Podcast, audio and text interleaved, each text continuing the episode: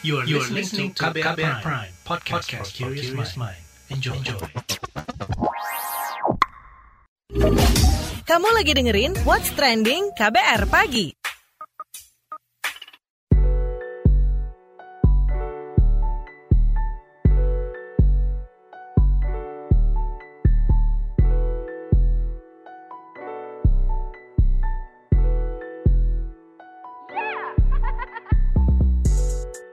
KBR Pagi, siaran pagi radio paling update. Selamat pagi, ketemu lagi dengan saya Don Brady di hari Rabu 10 November 2021 di What's Trending KBR Pagi pastinya. Jadi nih ya, sejumlah pihak itu memperkirakan lonjakan kasus virus corona akan terjadi usai libur Natal dan Tahun Baru. Pemerintah pun menyiapkan stok obat-obatan terapi pasien COVID-19. Ini adalah bagian dari strategi penanganan di hilir atau terapeutik yang dilakukan pemerintah. Menteri Kesehatan Budi Gunadi Sadikin mengaku telah melobi perusahaan farmasi asal Amerika Serikat, Merck, untuk mendapatkan obat Molnupiravir. Kata dia, Molnupiravir adalah obat untuk pasien dewasa dengan gejala ringan. Tujuannya untuk menekan angka pasien yang dirawat di rumah sakit hingga 50%. Obat ini digadang-gadang menjadi antivirus oral pertama untuk pasien COVID-19 dan cara kerjanya dengan mengacaukan kode genetik virus agar tidak bereplikasi atau memperbanyak diri di tubuh inang. Studi laboratorium yang dilakukan Merck menunjukkan molnupiravir efektif melawan varian virus corona termasuk jenis Delta. Hasil penelitian itu menyebut obat tersebut paling mujarab bila diberikan pada tahap awal infeksi. Nah, kita bakal bahas lebih lanjut soal antisipasi gelombang kasus pemerintah menstok obat terapi pasien COVID. Tapi seperti biasa, kita simak dulu opini warganet plus 62 berikut ini.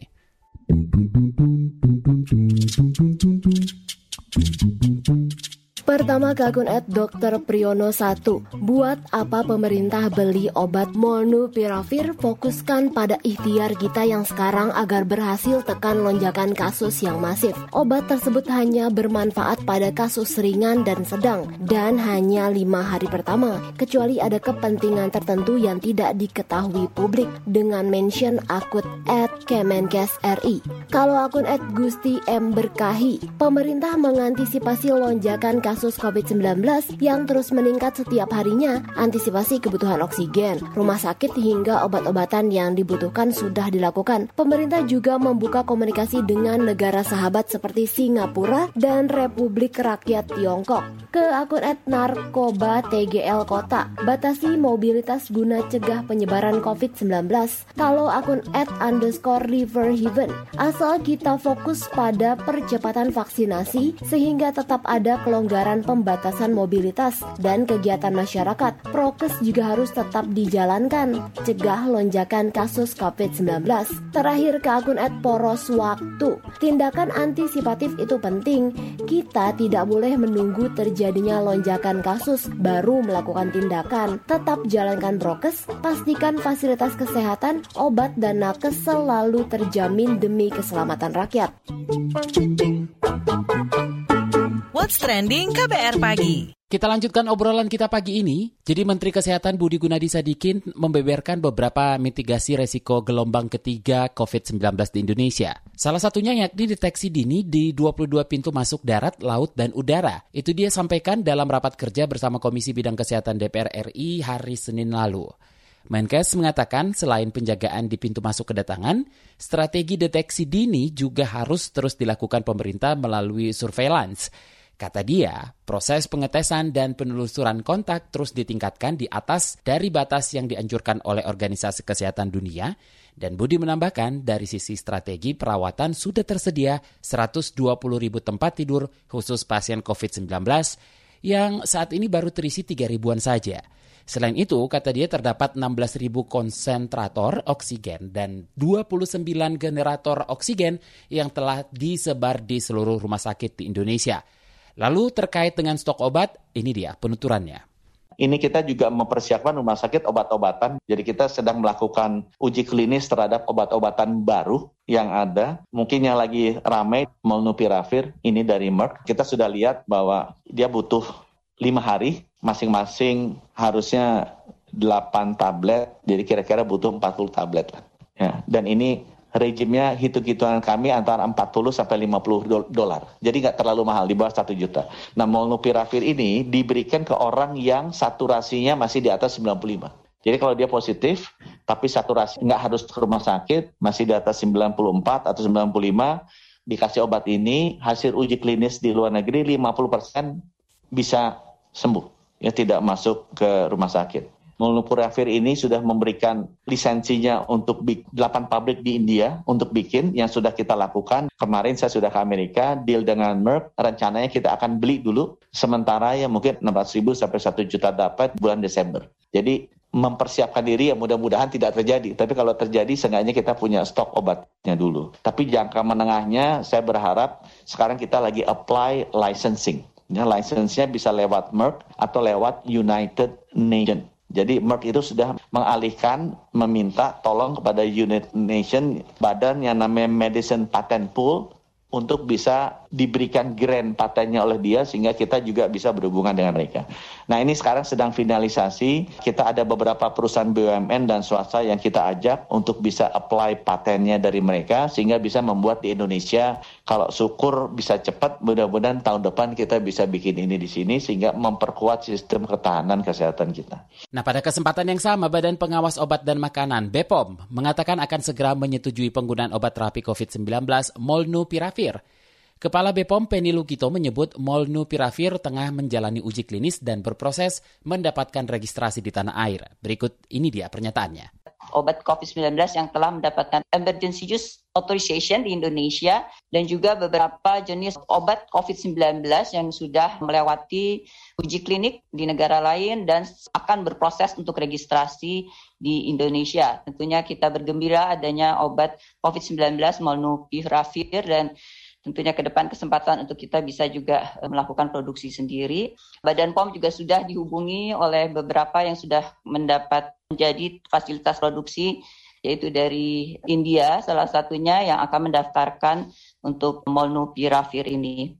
Kami juga menyampaikan update bahwa Badan POM menerbitkan informatorium obat COVID-19 untuk di Indonesia dan ini sudah revisi yang ketiga Tentunya ini untuk merespon terhadap perkembangan dari uji klinik, pengembangan dari obat-obat COVID-19 dan juga tentunya perkembangan dari terapi-terapi terhadap pengobatan COVID-19 dan untuk memberikan informasi yang benar tentunya pada pertama tentunya tenaga kesehatan, para dokter dan juga untuk masyarakat dikaitkan dengan obat-obat COVID-19 yang memenuhi tentunya scientific base yang ada di Indonesia dan digunakan dalam terapi. Sementara itu, Menteri Koordinator Bidang Kemaritiman dan Investasi Luhut Binsar Panjaitan mengatakan untuk sementara ini pemerintah memesan 600 ribu hingga 1 juta tablet molnupiravir.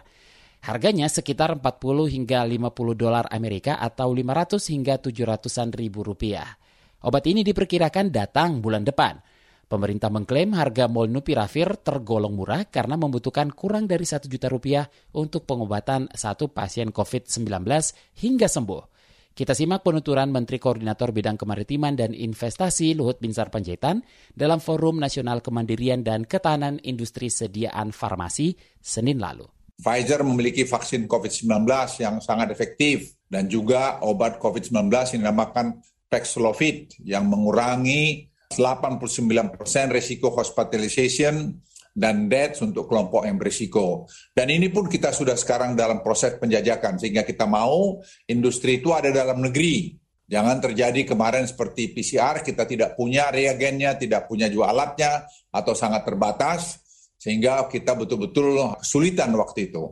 Saat ini tim Pak Menteri Kesehatan dan Kemenko Marves sedang melakukan follow up terkait dalam hal ini. Sampai saat ini saya kira respons dari Merck dan Pfizer sangat baik merespon usulan kita. Negosiasi dengan Merck sudah dilakukan dan mereka sangat terbuka untuk memberikan lisensi produksi Malnupiravir di Indonesia. Dan bukan hanya Malnupiravir, juga kita bicara kepada macam-macam obat lainnya yang bisa diproduksi di Indonesia. Dan ini semua kita jajaki. Jadi kalau ada keinginan yang kuat untuk melakukan ini, mestinya itu bisa jalan. Selama ini menurut hemat saya, kita kurang agresif untuk membuat pabrik atau industri itu dalam negeri. Pemerintah akan mendorong skema insentif yang lebih baik untuk mendorong investasi di sektor farmasi.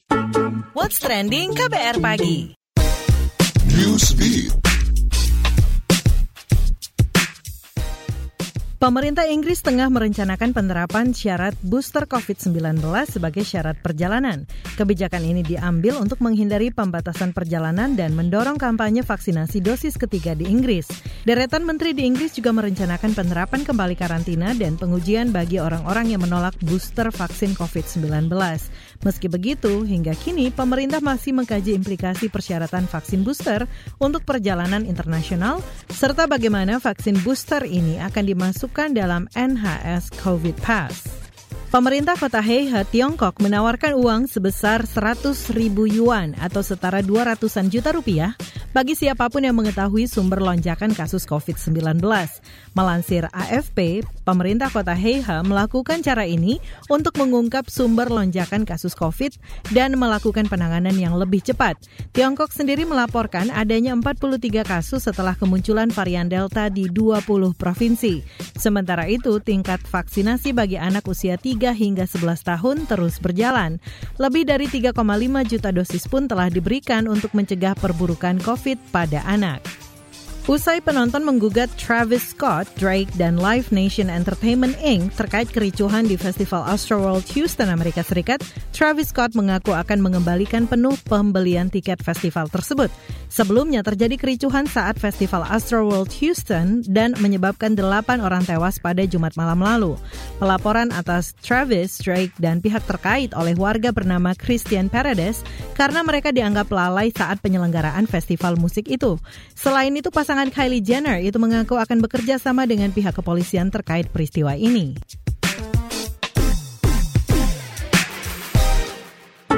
What's trending KBR pagi? Kita lanjutkan ngobrolin soal antisipasi gelombang kasus pemerintah menstok obat terapi pasien COVID. Jadi pakar farmakologi dan farmasi klinik dari Universitas Gajah Mada, Julis Ikawati, menekankan pentingnya edukasi kepada masyarakat agar tidak terlena dan bergantung kepada ketersediaan obat. Lebih lanjut, kita ngobrol bareng pakar farmakologi dan farmasi klinik dari Universitas Gajah Mada, Julis Ikawati. Bagaimana nih tanggapan Anda terkait upaya pemerintah menghadapi lonjakan kasus COVID-19 dengan menyiapkan obat molnupiravir? Saya kira ada baiknya memang kita menyiapkan obat-obatan yang mungkin bisa untuk mencegah perburukannya nanti ya. Jadi karena memang saya dengar ini ada obat baru yang pemerintah lagi ancang-ancang juga mau menyiapkan uh, molnupiravir ya, yang tadi ditanyakan. Tapi kita memang perlu menunggu sih menurut saya karena molnupiravir ini kan juga dari FDA sendiri kayaknya masih proses ya approvalnya ya belum mendapatkan AUA kalau nggak salah. Bisakah obat molnupiravir menekan angka pasien yang dirawat di rumah sakit karena uh, Menkes menyebut ini strategi penanganan di hilir atau terapeutik. Seberapa efektif obat ini untuk menekan perburukan kondisi pasien? Kalau dari hasil uji kliniknya memang seperti itu dari hasil uji klinik itu kan dikatakan bahwa dia bisa mengurangi perburukan sampai 50% dibandingkan dengan placebo ya, dibandingkan dengan obat kosong begitu. Itu dari hasil uji klinik. Nah, tapi itu kan baru di uji klinik kan di yang dilakukan oleh Merck ya. Jadi kita ya ikut itu aja kalau ikut itu ya kira-kira seperti itu. Nah sejauh ini bagaimana dengan stok obat terapi pasien COVID-19 lainnya seperti uh, remdesivir, oseltamivir, favipiravir, dan ivermectin? Amankah? Kalau yang lain kan memang kita untuk obat COVID ini kan adanya remdesivir sama favipiravir ya yang masuk dalam panduan terapi dan itu favipiravir kan memang sudah bisa diproduksi dalam negeri oleh kimia farma ya, walaupun bahannya masih impor. Kalau remdesivir itu harus impor, masih impor semuanya. Ya tentu saja ketersediaannya saya kira sudah diusahakan pemerintah ya untuk menyiapkan tadi, terutama untuk favipiravir sama remdesivir. Selain kesediaan obat, apalagi yang harus diperhatikan pemerintah jika terjadi lonjakan kasus?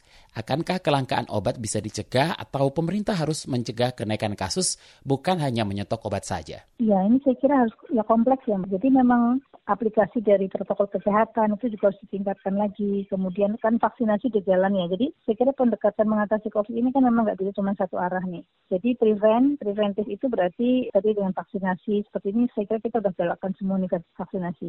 Kemudian kalau udah terjadi misalnya kan memang harus ada pengobatan. Nah pengobatan di saat-saat masih belum terjadi perburukan itu memang sangat membantu karena ketika udah berat itu nanti kan obatnya beda-beda lagi dan itu tadi fasilitas rumah sakitnya tersedia atau tidak kemudian kayak oksigen dan sebagainya ya ventilator nah makanya memang dengan bisa mencegah perburukan itu nanti akan meningkatkan kemungkinan untuk survivalnya. Oke, selain menyetok obat, langkah apa lagi yang harus uh, atau yang perlu dilakukan untuk menghindari terjadinya kelangkaan obat saat lonjakan kasus? Iya, sebetulnya pengaturannya aja kan yang penting ketika yang pertama itu edukasi ya bahwa ini karena obat-obat itu semuanya bukan obat-obat yang bisa dibeli bebas begitu ya. Jadi ketika barangnya nggak ada kan juga orang juga nggak bisa beli. Artinya ketika obat itu diatur secara distribusinya seperti apa gitu saya kira nggak ada masalah sih sebetulnya juga tadi ya bahwa ini obat harus dibeli dengan resep dokter dan memang kayak favipiravir kan juga nggak bisa dibeli sembarangan kan jadi ini mau mau panik gimana juga tetap nggak bisa beli karena barangnya nggak ada. Terima kasih pakar farmakologi dan farmasi klinik dari UGM Julis Ikawati.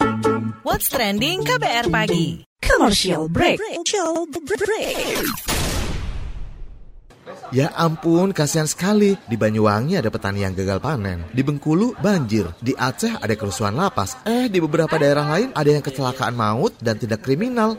Ih. Sok tahu ah, info dari mana? Lah, betul kok itu. Masa aku ngarang-ngarang cerita? Ya elah. Makanya rajin baca dong. Dengerin radio juga biar update dengan berbagai peristiwa. Memangnya kamu baca apa sih? Eh, ini loh berita yang di-share lewat Twitter KBR. At berita KBR. Udah lama loh aku aku ikutin berita-berita dari KBR, beritanya komplit. Berbagai peristiwa sosial, politik, isu toleransi, keberagaman, hukum, lingkungan, sampai seni budaya. Komplit pokoknya. Oh gitu? Iya, biar nggak ketinggalan informasi, follow aja akun Twitternya at Halo KBR. Selain itu, kamu juga bisa dengerin melalui KBR yang sudah terverifikasi oleh Dewan Pers. Dijamin tidak terpapar hoax. Eh, satu lagi, ada websitenya juga loh, www.kbr.id.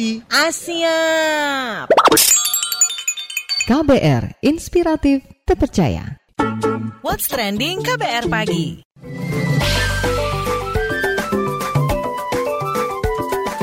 WhatsApp Indonesia. WhatsApp Indonesia kita mulai dari Jakarta. Anggota Komisi Bidang Pendidikan DPR Ferdiansyah menyoroti sejumlah program yang dibuat Mendikbudristek Nadiem Makarim. Menurutnya ada banyak kekurangan yang harus diperbaiki dari sejumlah program tersebut. Misalnya program Kampus Merdeka yang disebutnya masih membingungkan banyak kalangan karena menurut Ferdiansyah, Kampus Merdeka memfasilitasi mahasiswa untuk pindah jurusan asalkan membayar sejumlah biaya. Selama dua tahun menjabat, Mendikbudristek Nadiem Makarim pun mengeluarkan kebijakan yang dinilainya kontraproduktif Anggota Komisi Bidang Pendidikan DPR Ferdiansah mencontohkan program bantuan operasional sekolah yang mengharuskan penggunaan marketplace. Akibatnya, peluang usaha sejumlah sektor menjadi terdampak. Masih dari Jakarta, Menteri Koperasi dan UKM Teten Mas Duki mengungkap besarnya potensi ekonomi dari bisnis modifikasi atau custom sepeda motor. Ia mengajak para pelaku industri otomotif, khususnya pelaku usaha modifikasi atau sepeda motor custom untuk berkooperasi agar menjadi kekuatan ekonomi baru yang besar dan merata di berbagai daerah. Potensi usaha ini di tengah pandemi COVID-19 bisa dilihat dari peminatnya yang memiliki daya beli golongan middle up. Pengumpulan pengusaha otomotif dalam koperasi juga dinilai mampu menimbulkan Center of Excellence Menkop UKM menilai koperasi bisa menjadi bentuk usaha yang cocok untuk menaungi para builder sepeda motor custom. Dengan terhimpun ke dalam koperasi, mereka bisa menjadi agregator proyek pekerjaan lebih besar. Sementara pengerjaan modifikasi dan kebutuhan setiap komponen dapat disebar ke bengkel-bengkel spesifik. Adanya koperasi lanjut teten juga akan mempermudah akses pembiayaan dari hulu, produksi hingga pemasaran. Terakhir mampir Jawa Tengah, Gubernur Jawa Tengah Ganjar Pranowo menyebut siap untuk menghadapi potensi lonjakan mobilitas masyarakat pada libur Natal dan Tahun Baru 2022. Ganjar mengatakan untuk mengantisipasi naiknya kasus positif COVID-19 pada awal tahun nanti, pemerintah Provinsi Jawa Tengah sudah menyiapkan berbagai tindakan mitigasi di antaranya percepatan vaksin, pembatasan mobilitas dan koordinasi dengan pemerintah pusat, serta pengawasan disiplin prokes masyarakat. Selain itu, Ganjar menyebut Jawa Tengah sudah memiliki alat whole genome sequencing sehingga akan lebih cepat mendeteksi penyebaran mutasi baru virus COVID-19. Ganjar mengatakan pengawasan protokol kesehatan setiap hari terus dilakukan dengan pengerahan aparat dan Satpol PP di tempat-tempat umum dan pusat keramaian. Kata dia, nantinya saat terjadi lonjakan mobilitas pada libur Nataru, personel akan melakukan pengawasan prokes pasti akan ditambah. Demikian WhatsApp Indonesia hari ini. Demikian kabar pagi hari ini. Jika Anda tertinggal siaran ini, Anda kembali bisa menyimaknya di podcast What's Trending yang ada di Spotify, kbrprime.id, dan di aplikasi mendengarkan podcast lainnya. Dan beri undur diri, besok kita ketemu lagi ya. Stay safe, bye-bye. Terima kasih ya sudah dengerin What's Trending KBR Pagi. KBR Prime, cara asik mendengar berita. KBR Prime, podcast for curious mind.